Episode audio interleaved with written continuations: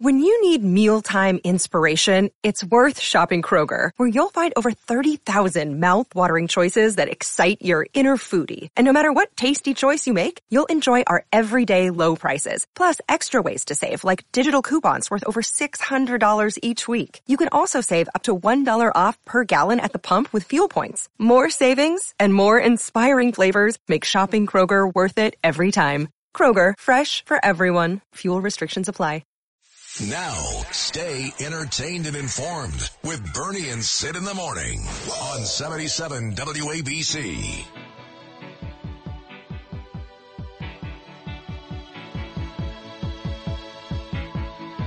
Welcome back to the Bernie and Sid show.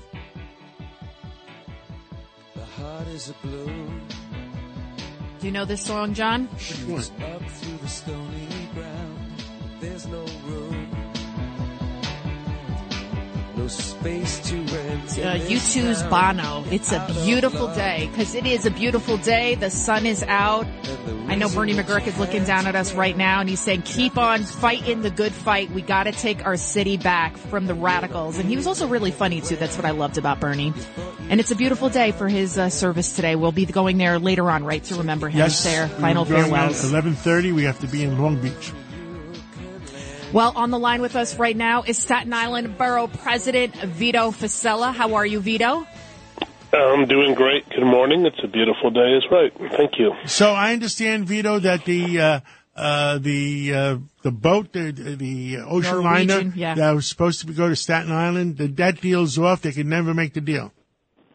Yeah, that's my understanding, John. And in, in fairness, what I was told a couple of weeks ago was it wasn't as close to a done deal as as was reported. And fortunately, uh, fortunately, you know, everything can resurrect itself in these days. But as far as we know, it is is not. A, it's a dead deal.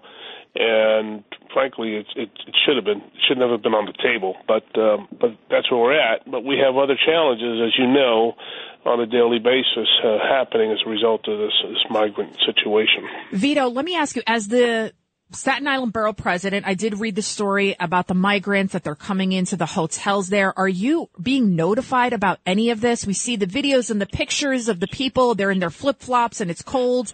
Allegedly, they're going door to door. I know how you are. I know how Staten Island is.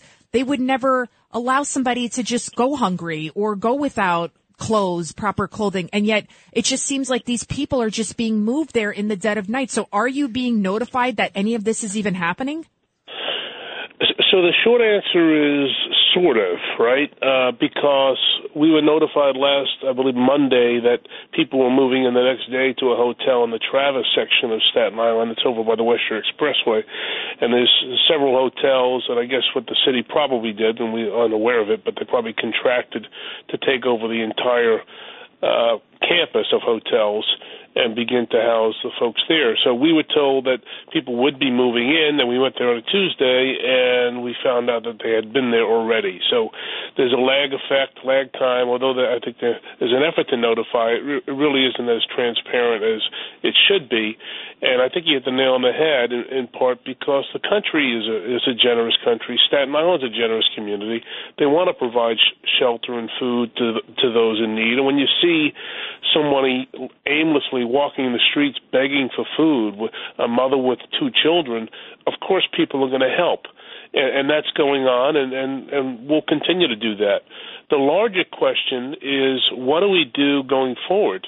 We said a few weeks ago that this policy was unsustainable, and it was met with, really with deafness initially. But fortunately, the mayor came uh, said a few days ago that the policy is in fact unsustainable.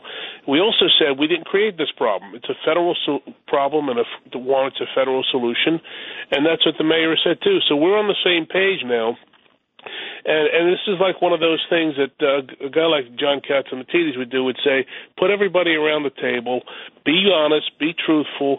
Now, what's the solution? And I think the the only thing that comes to my mind is the president should convene a meeting in the White House with the board of governor states of Florida, Texas, Arizona, California, wh- wherever, as, as well as the mayors of these cities and communities that are affected, and say we need to secure our borders. We have a problem here; it's getting worse by the day. Forget the money now. Uh, we're talking about billions just to the New York City taxpayers over the next few years potentially. We need to solve this problem, and really, the old expression, "the buck stops here," the buck stops in Washington D.C., and that's what has to happen. I, I couldn't agree more. I'm reading that some towns on the border there, Yuma, Arizona, they're seeing tens of thousands every single day, and they're already small towns to begin with. Even Hillary Clinton, Bill Clinton, even Barack Obama had said open borders, it's not sustainable. We're talking about what in here in New York City? How much are they were talking about? Like a billion dollars a year fiscally?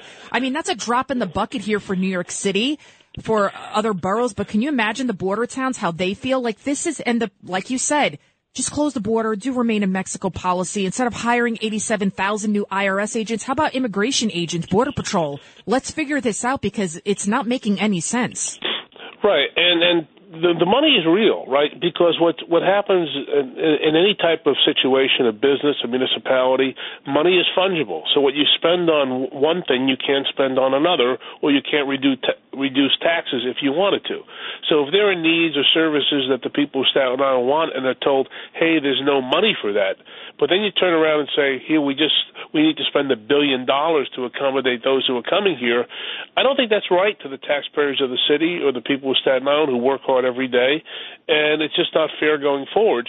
Uh, and to put you know the money where to put money on paper here to educate a child in New York City is about thirty five thousand dollars per student, give or take, right?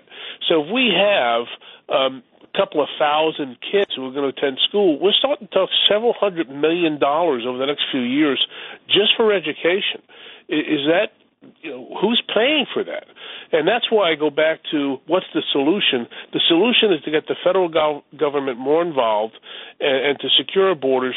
There are those who think that a country without borders is a country. It's not. It's just a figment of somebody's imagination because if you have no borders, it's meaningless. Not to mention those who've tried to come here legally and continue to try to come here legally who are waiting years. You know, how do you look that person or their family member in the face and say, what's going on here is fine and okay? It's not. So, so let's get over this. Let's solve it and, and really get back to Washington or the White House to, to where it starts and where it can, uh, where it can actually begin to get a solution. When my parents came here from, well, they're ethnic Albanian from Montenegro, my mom said we had to come to America, otherwise we were going to starve to death. I mean, that's what it came down to. And then they went to Italy to await their visas. And my uncle here in America had to be the guarantor. So basically, if they couldn't support themselves and they ended up on government assistance that my uncle would have to come in and pay for them. And I know the same thing happened with your father, John, right? My my my father's brothers, George and Nick, had to sign that if my father couldn't pay the rent, they had to pay it. So you know what my father did? Being proud uh, Italian Greek, he worked seven days a week, so he never had to ask his brothers. Same with my parents. So what is wrong with that policy? Because the whole point is if you're coming to this country, you can't be a burden on the system. Because at the end of the day, we can only help so much. And I feel sorry for these people. I'm a Christian myself. I do whatever I can. I've tried to help homeless and contribute and been to the soup kitchens, but at some point, we have to say, listen, we have a process in place and maybe they need to follow that process versus just coming across the border. What do you think, John? I agree 100%. Uh, uh, Vito, uh, I suggested when I was with Eric Adams the other day, I suggested he call President Biden and ask him for an aircraft carrier because he could house 10,000 people on that aircraft carrier, one of the, one of the old ones that they're not using.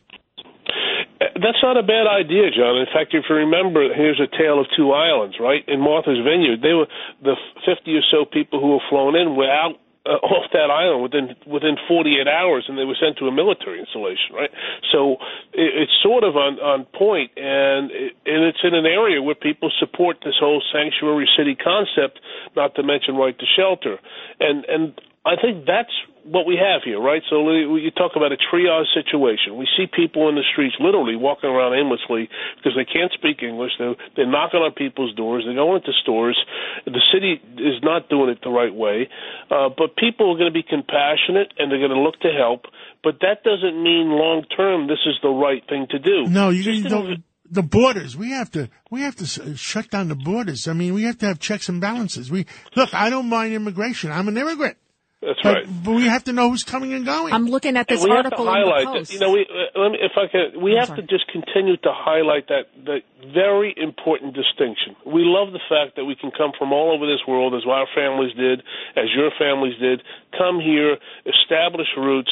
You know, the city, the shining city on the hill, and seek and uh, uh, attain the American dream, and it's wonderful.